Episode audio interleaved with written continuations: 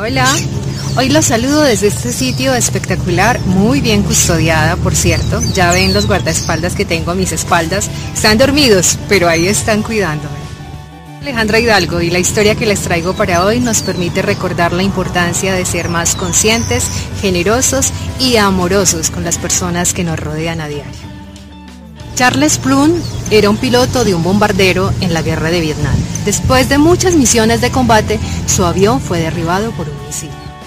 Charles Plum se lanzó en paracaídas, fue capturado y pasó seis años en una prisión norvietnamita.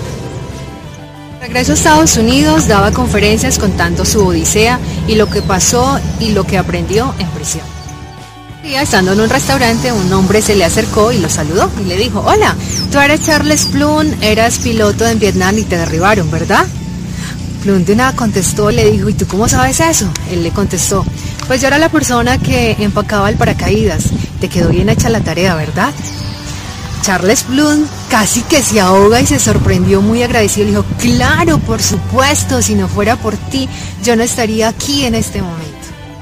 Esa noche no pudo dormir preguntándose cuántas veces había estado en el portaaviones y no se había detenido a saludar a esta persona, dado que él era un arrogante piloto y esta otra persona era un humilde marinero. Pensó en las horas que pasaba esta persona en el barco enrollando los hilos de seda de cada paracaídas, teniendo de alguna manera en sus manos la vida de personas que aún no conocía. Plum comienza sus conferencias preguntando a su audiencia, ¿y hoy ¿Quién empacó tu paracaídas? Tenemos a alguien cuyo trabajo es importante para que nosotros podamos salir adelante.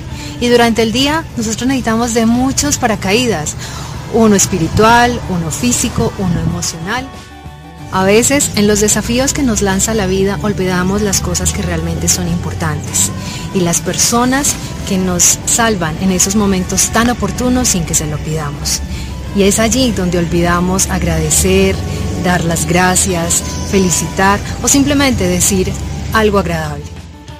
Para esta semana será darnos cuenta quién empaca nuestro paracaídas y agradecerse.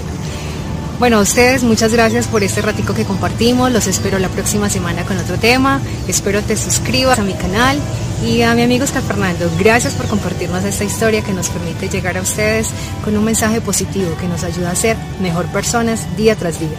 Chao, chao, se les quiere.